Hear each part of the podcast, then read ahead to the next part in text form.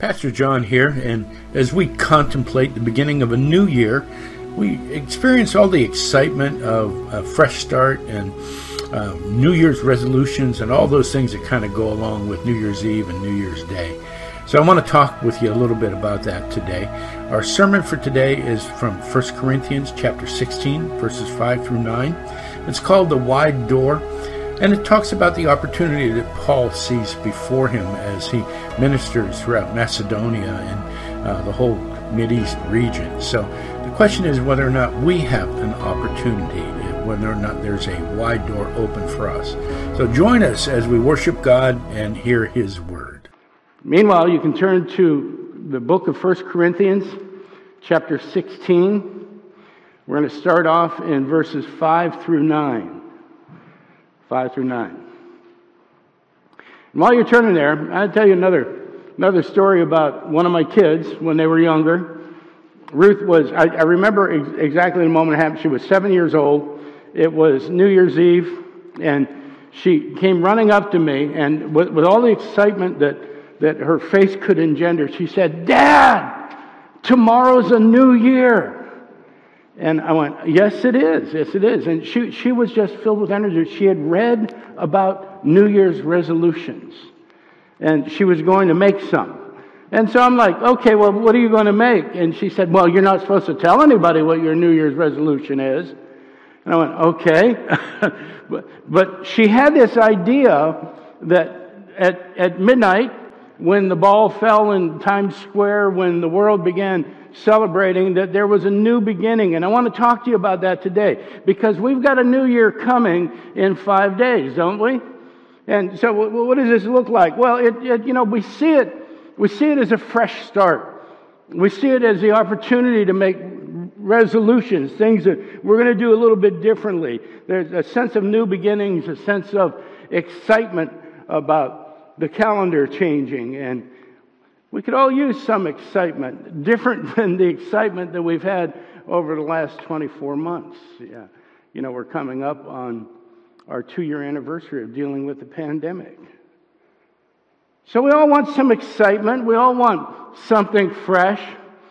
But, brothers and sisters, if we look underneath the hood a little bit and analyze our own hearts, what we're really looking for is what we really crave is joy.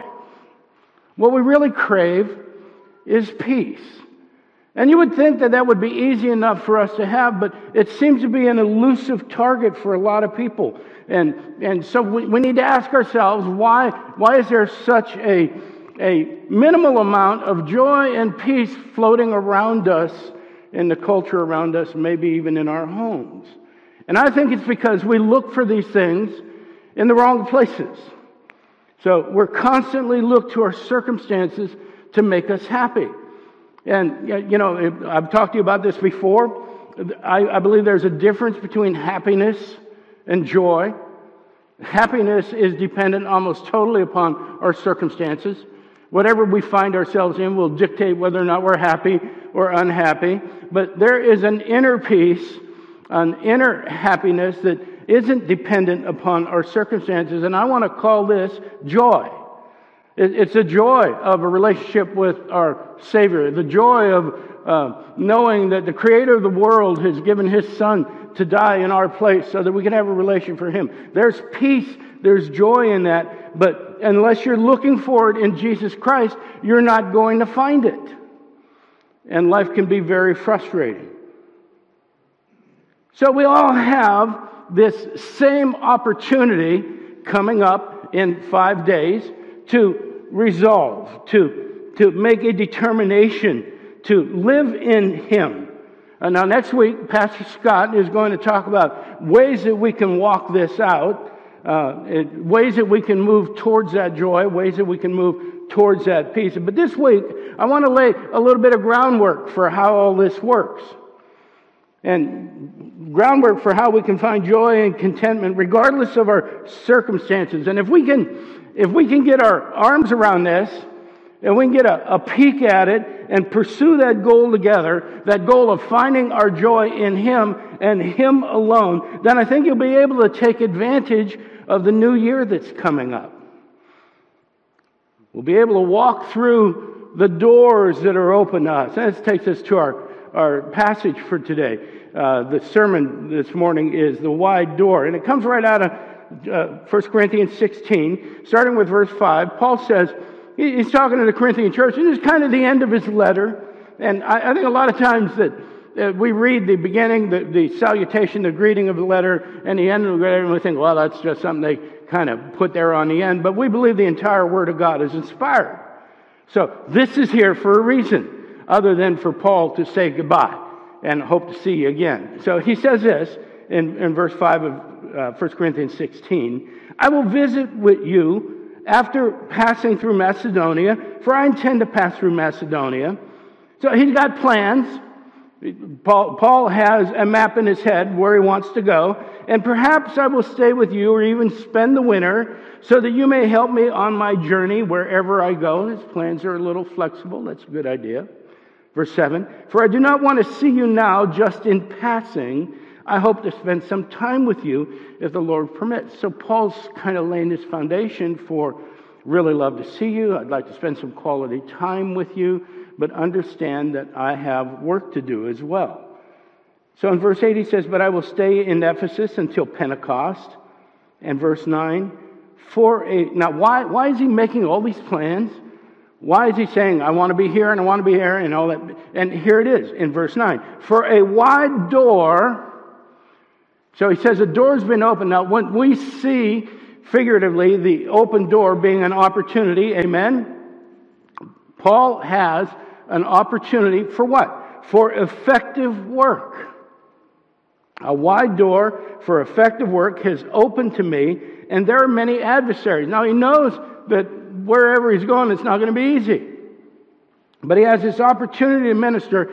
Paul could stay with the people that he's writing to because he's eager to see them. They're eager to see him. He could stay in Ephesus. We know he's got a close relationship with them.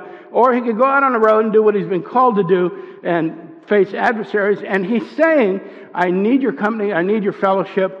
I need to spend some time with you, but I have a job I have to do, and this is not going to be easy. So Paul sees the opportunity for further ministry, and it's a wide door open to him. To do what? To do effective work. Well, if we read Paul carefully, and you look at, at, if you look at the way he wrote his letters chronologically, you find that the longer Paul ministers, the more he talks about joy and peace. And actually, that's not how his life went. Because the longer he was in ministry, the, long, the more he suffered, the more he was tortured. I mean, look at the number of times he's thrown in jail you know, you go through Second Corinthians, you take a look near the end of the book, and everything that Paul's gone through shipwrecks, beatings, torture, jailings. I mean, it goes on and on and on. A couple times they thought he was dead. And, and even as Paul begins to walk in that, he begins to walk in the peace and the joy of being a follower of Jesus Christ. So Paul has learned this lesson that his joy is not dependent upon his circumstances, it's dependent upon his relationship with the Lord. And he wants to show us that. So, how does Paul find this joy? How do we get there? I mean, we're all not Paul, amen? Uh, we see him as a superstar. I don't think he saw himself that way. But we see him as one of the pillars of the faith. And we look at him and go, well, it's easy for Paul. He was Paul. Nothing was easy for Paul. Everything was hard for Paul. He had the opportunity to be the leader of the Jews. He's a rising superstar of the Pharisees. And he stepped away from all that to go into a land where nobody wanted to listen to him. Matter of fact, when people got so so angered at, at listening to him, they would throw him in jail. They would beat him. They would kick him out of town. They they do these horrible things to him. Yet Paul was able to say near the end of his ministry, "I am content in all circumstances." Well, where does he get this stuff?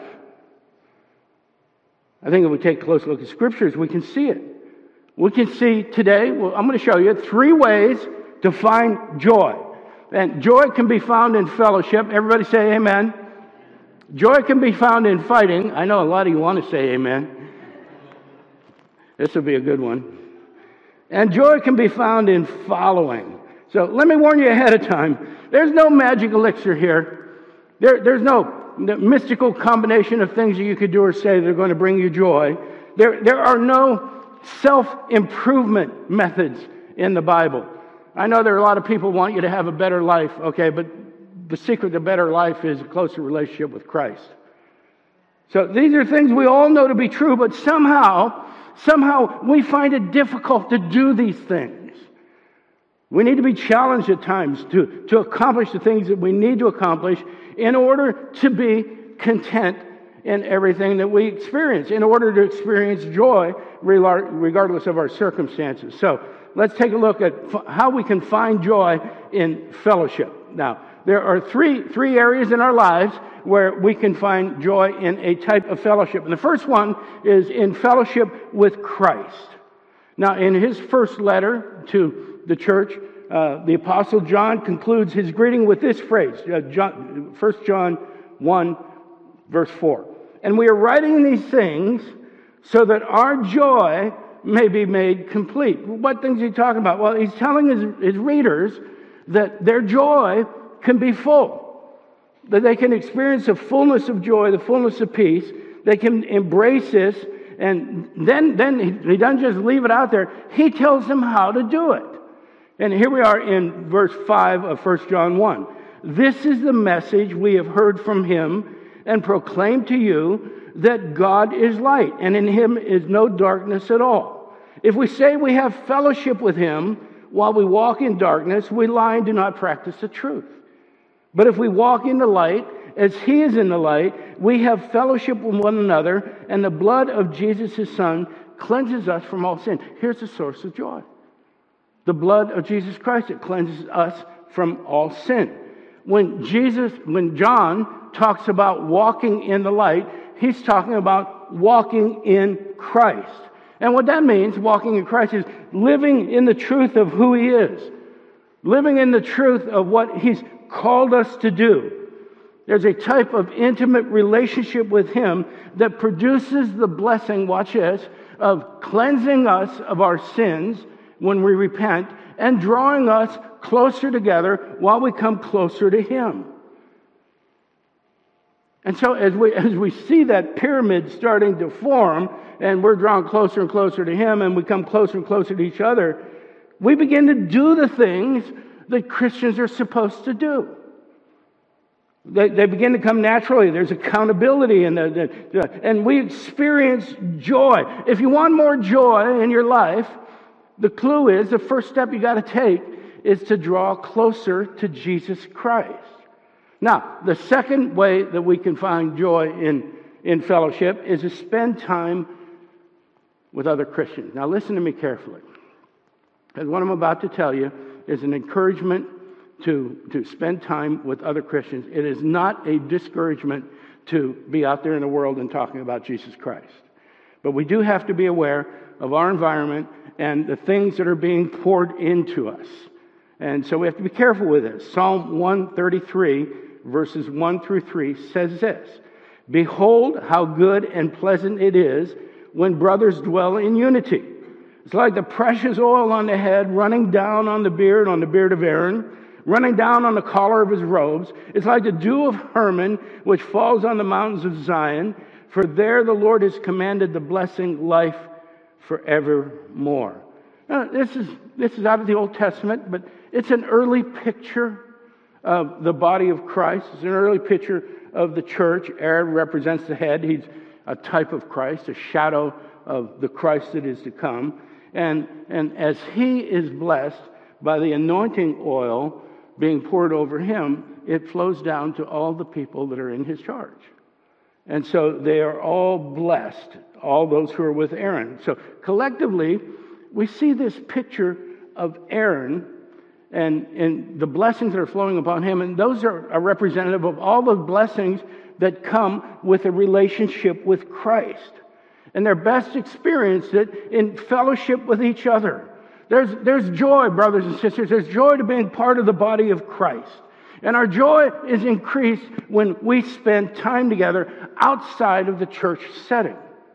So it's not just for 45 minutes or 70 minutes on Sunday morning that we come together.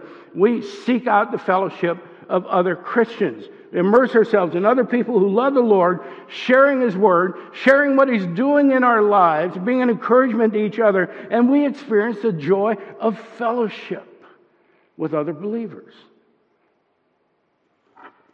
So, the third way that we can experience joy in fellowship is by coming to church.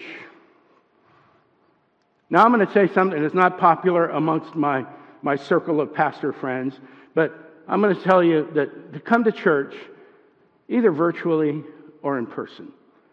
And we understand that we've been in a long period of time where it's difficult for some people to come to church. Uh, we understand that we, we're still in a time where it's not a good idea for some people to be among us. If, if there are people that are fragile in their immune systems, if they're prone to respiratory disease and everything, it's probably better to stay home at this point. But I'll tell you something else. It's gotten pretty easy to stay home, hasn't it? I mean, it's gotten very easy to stay home. The number of people that I said, gee, I'd like to be there on Christmas Eve. Don't worry, we'll be watching, okay? Yeah, you know what? There's nothing wrong with that. God's given us this technology so that we can share the word of Christ with everybody. And we need to take advantage of what we can. But I want to encourage you. I want to encourage you to come in the new year to come to the physical assembly if you're able. Jimmy said it a little bit earlier. If you can come, I want to encourage you to come. I know that after two years of not getting up early on Sunday morning and walking in the living room with our pajamas on and a cup of coffee in our hand, that's a fantastic way to go to church, isn't it? But there, there's a benefit to us being together. We saw that on Christmas Eve, didn't we? When we all gathered over there on the courthouse steps and people were stop, stopping and watching us just to see what was going on. That's what the assembly looks like. It's a witness to the community. It has a message to share with the community, and we share that well when we're together. So if you can come in, if you're listening to us right now, and you can come in next week, and let me encourage you to come into church next week. Join us. And, and we saw that, we see this in Psalm 122. Uh, verse 1 says, I was glad when they said to me, Let us go to the house of the Lord. Now, if you look at the little print at the beginning, which is not inspired, by the way, that tells us the context of this psalm, it's a song of ascent. And it's designed to be sung while people are traveling towards Jerusalem to go to the temple. So, and the temple was up. Let's go up to the Lord. Jerusalem's 4,000 feet. Most of Israel is below 4,000 feet. So to go to Jerusalem, you had to go up. So it's designed to be sung on their way to the temple, even at, on the steps of the temple. And it's a, a way to anticipate the gathering to worship the Lord. So as, as we look at what I'm convinced are the end times, as we look at the time for Christ to return as it gets near, uh, like those ancient Jews on the way to Jerusalem, we sense a growing anticipation of his arrival. It's a common experience that we all have. We're looking for it. We share it. It's the hope that we share. And it's the promise that we see in Hebrews. Watch this, what the writer in Hebrews tells us. Verse 10, verse, uh, chapter 10, verse 22. Let us draw near with a true heart in full assurance of faith, with our hearts sprinkled clean from evil conscience, and our bodies washed with pure water, let us hold fast to the confession of our hope without wavering, for he who is promised is faithful. Now, you can do those things without coming to church. Those two things you can do without coming to church, and we should be doing it. But look what he does now in verse 24. And let us consider how to stir up one another to love and good works. Okay, now it's getting a little bit more intimate. And then in verse 25, not neglecting to meet together, as is the habit of some, but encouraging one another, and all the more as you see the day drawing near. So, another way to experience joy is in the gathering, the assembly of believers, so that we can Stir up one another with love and good works. And we derive joy from each other when we're together in, in, in, in, a way, in a manner of worshiping and hearing the word that just has no equal anywhere else in the world. So we can find joy in our fellowship with Christ. We can find joy in fellowship with other Christians. And we can find joy in coming to church. You can also find joy in fighting. Okay, now somewhere somebody's going, All right, John, we've been waiting for this one, man. Tell me who I can punch. Tell me, tell me who I can put up nasty sayings on social media about. Okay? There are passages in the Bible that tell us to fight.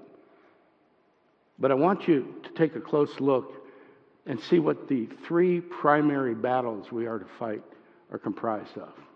Our three foremost battles. First battle we wage is an inner battle, and we wage a war on sin. Now, I got to tell you, if we're not reading these verses in context, we're going to get the wrong idea. Because right now, one of my great concerns about the church universal, the evangelical church in the United States, is that they're waging a war on sin in other people. In other people. And I think that's a mistake. We, war, we wage a war on sin not in others, brothers and sisters, but in ourselves. In Peter's first letter to the church, he speaks of the behavior of unbelievers in chapter 2, and then he, sa- he describes the unbelievers. And he, he's got it right. It's 2,000 years old, but take a look there, there later on. He's got it right. But then he says this in 1 Peter 2 9. But you, and, and the first thing he wants us to see is there's a difference between us and them. But you, plural, are a chosen race, a royal priesthood, a holy nation, a people for his own possession, that you may proclaim the excellencies of him who called you out of darkness into his marvelous light. I've told you before, the only reason the church is here is to proclaim the gospel. Then verse 10, he wants to remind us of where we come from. Once you were not a people, but now you are God's people. Once you had not received mercy, but now you have received mercy. Then he tells them what to do. Beloved, I urge you as sojourners and exiles to abstain from the passions of the flesh, which wage war against your soul. Keep your conduct among the Gentiles honorable so that when they speak against you as evildoers, they may see your good deeds and glorify God on the day of visitation. Brothers and sisters, our first battle, our first battle is with the heart, is with our own hearts, which can lead us astray. And if we're going to fight this battle, we need to know this. And I know, I know how easy it is to, to say that I want to follow my heart I got to be true to my heart. But that works, listen carefully, that works only if your heart is aligned with the heart of Christ. If your heart isn't aligned with the heart of Christ, it will lead you astray. It will deceive us. So we have to fight our hearts at times. Now, th- this is not that hard of a battle to fight. We have the help and the presence and the power of the Holy Spirit to help us. But the question, you know, we've got to listen. We're going to, so at, at, that moment of anger, at that moment of hate, when the Holy Spirit is just whispering in your, don't do that. That's not love. That's not mercy. He's not going to shout at you in that moment, but he'll whisper, this is not godlike. You've got to decide whether or not you're going to listen, whether you're going to go, but I feel so strongly about this.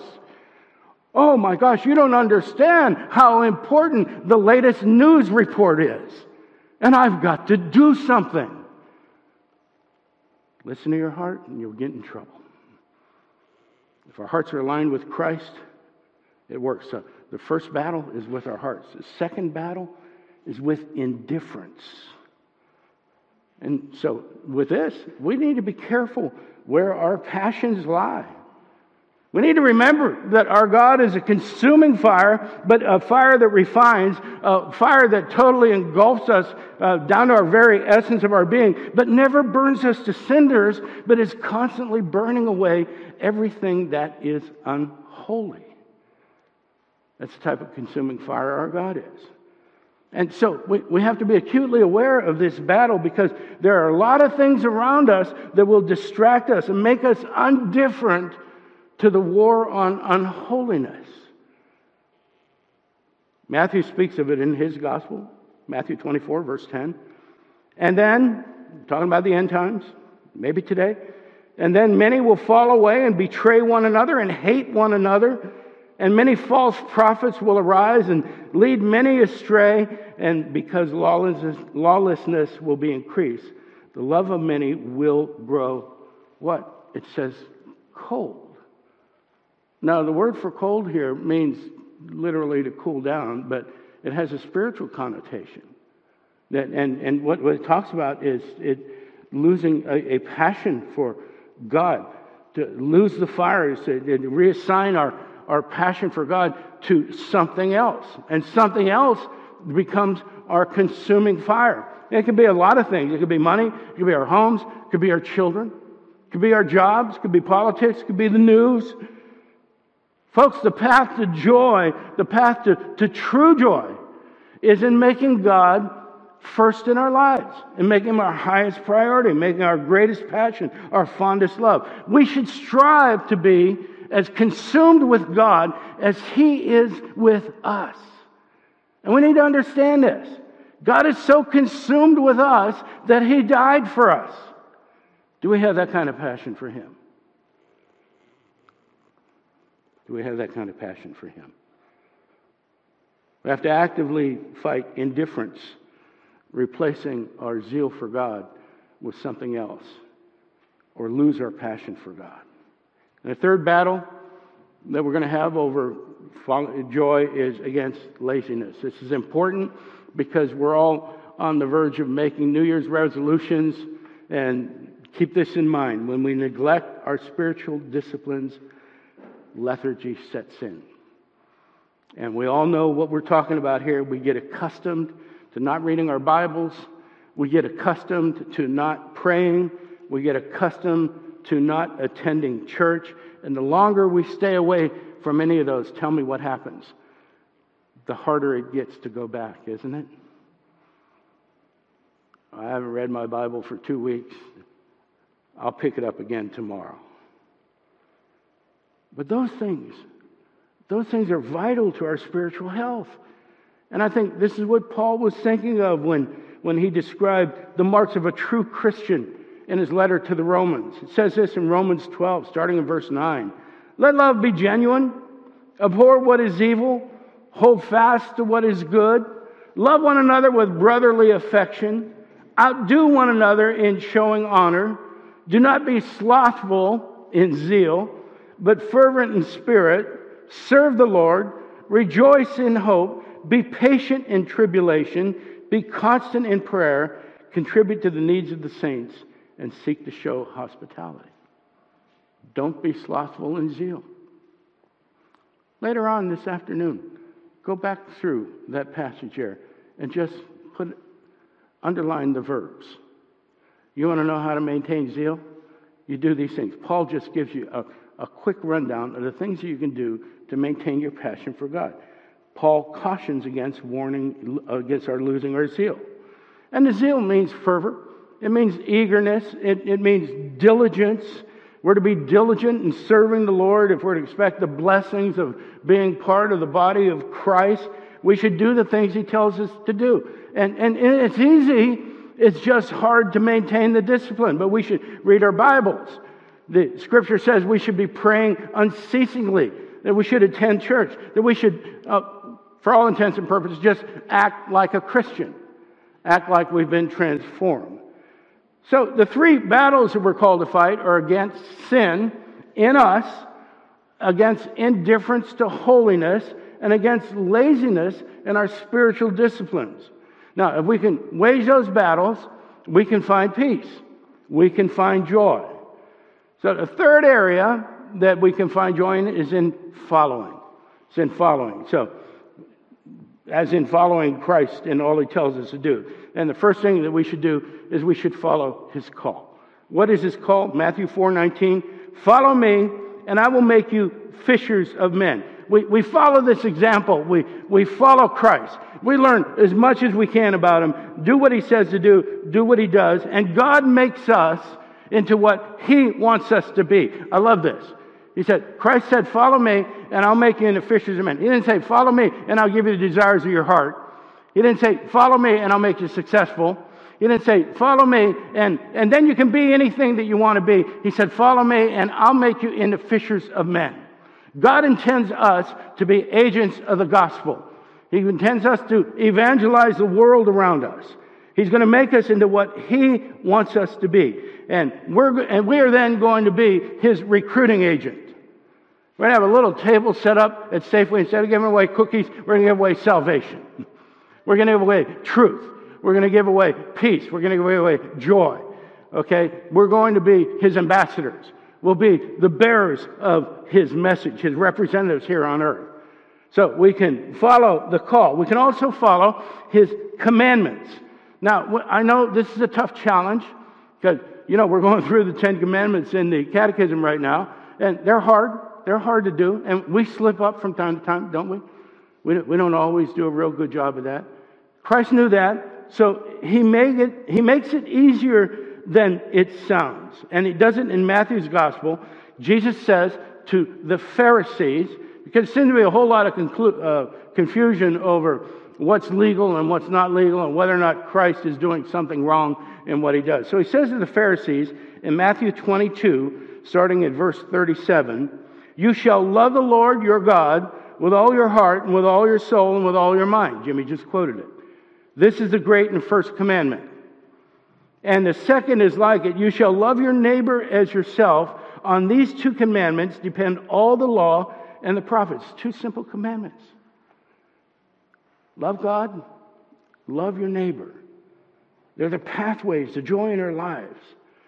They, they require us to love God as much as He loves us and to love those people around us in the same fashion. The world tells us to do things differently. But God says, no, no, no, no. You're not of the world, you're of me. You're people set apart. I have meaning and purpose in what I've called you to do. And you're here to love me and love those around you. We follow his commandments. The third thing we can do is we can follow his commissioning. This is what he calls us to do. John 15, verse 16. You did not choose me, but I chose you and appointed you that you should go and bear fruit, and that your fruit should abide, so that whatever you ask the Father in my name, he will give it to you. These things I command you so that you will love one another. Now, a lot of folks really want to embrace this whatever you ask part. If I just ask sincerely and my heart really means it, then God will give it to me. But those people have a tendency to ignore the go and bear fruit part of our commissioning. God's not telling us to do these things because He needs our help. God's not saying, oh, I don't know, this is a pretty big job. I've got to get everybody moving in the same direction here. God's telling us to do these things, to obey Him, because that's what's best for us. God knows that our obedience to Him will bring us a joy and a peace that we long for. It's the only way to lay hold of joy. If you're looking for it anywhere else, you're going to be frustrated and not find it. So God says, Do these things and, and bear fruit for me, and I'll enter into your life and I'll bring you the peace that you long for. The only way to experience the peace that goes beyond understanding, Scripture says, is to fall into God's commission for us because, not because He needs our help again, but because He loves us and He wants the best for us. So we follow the commission and then we follow his character. Now, I talk a lot about his character and nature, and I can understand some people want to know what that is. It's who he is. It's the traits that make God God. It's character and nature. What's he like? How does he function? How does he relate to the people in the world? How does he relate to believers? How does he relate to unbelievers? Those things reveal his character and nature. So we are called to emulate him. And we see this in 1 Peter again, chapter 1, verse 14. As obedient children, do not be conformed to the passions of your former ignorance, but as he who called you is holy, you also be holy in your conduct. It is written, You shall be holy, for I am holy. We're called to be conformed into the image of God. We're called to grow in our knowledge and awareness of who He is and how He functions. We're called to grow in our knowledge of what His Word says. You want to be free? You want to experience joy? Do your very best to be holy. We're never going to get this quite right this side of heaven, but I got to tell you something. God doesn't call us to be perfect, brothers and sisters. He wants us to pursue holiness because in that pursuit, our desire for Him, our striving to be holy, listen carefully. We are called to strive to be holy.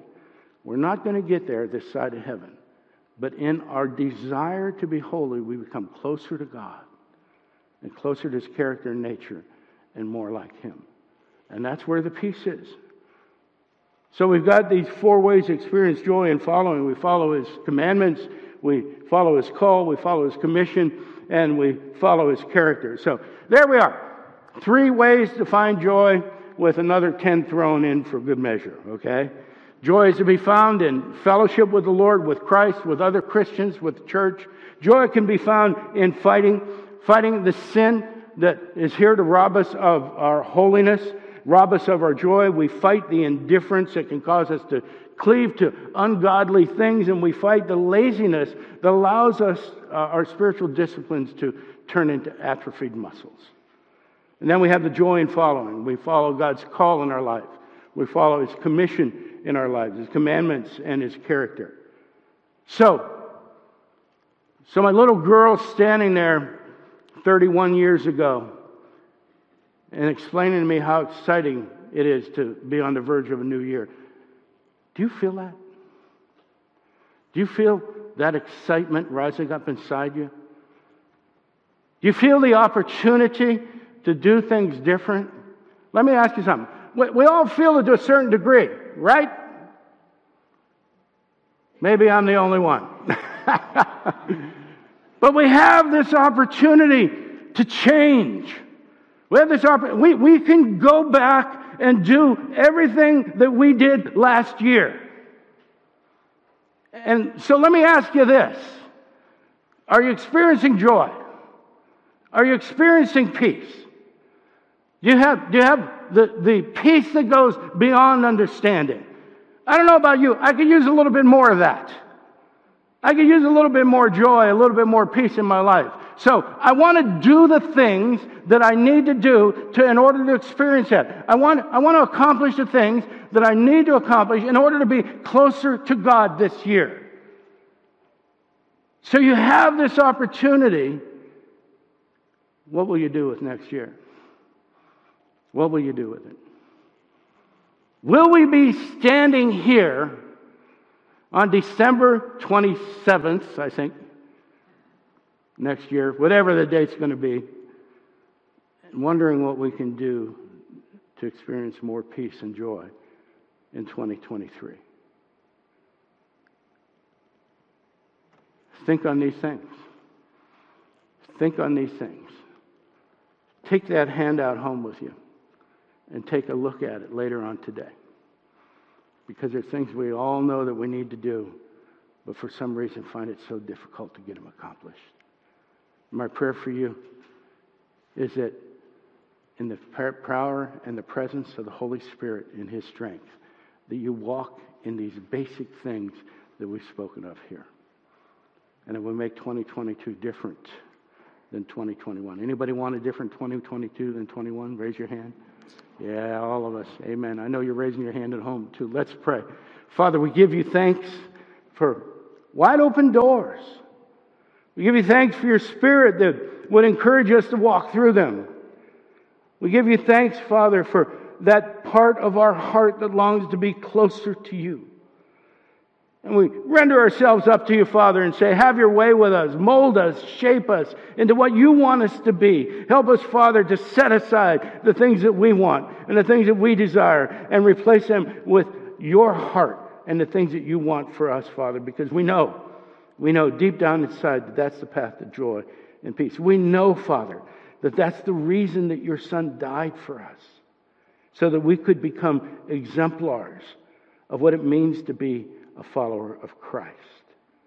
Lord, use us to reach out to the world. In Jesus' name we pray. Amen. Amen. Thank you. Thank you for tuning in. We'll be back next week. Mm. Pastor John here once again, and let me thank you again for joining us. If you'd like to participate in our ministry, there's three ways to get a hold of us. You can find us on the World Wide Web at WBFVA.org. We're on Facebook at WBFVA. And we're also on YouTube at WBFVA. Maybe you're watching us there now. So we would love to hear from you. If you have prayer requests, if you have, if you just want to talk to somebody, give us a call, drop us a line, send me a note. I would love to be able to chat with you for a while. Before you go, though, let me ask you to do this favor for me. Would you go down to the bottom of the screen on the YouTube channel and give us a thumbs up if you listen to our broadcast? Even subscribe to our channel so that you can keep up with our teaching. God bless you, and thanks again for joining us.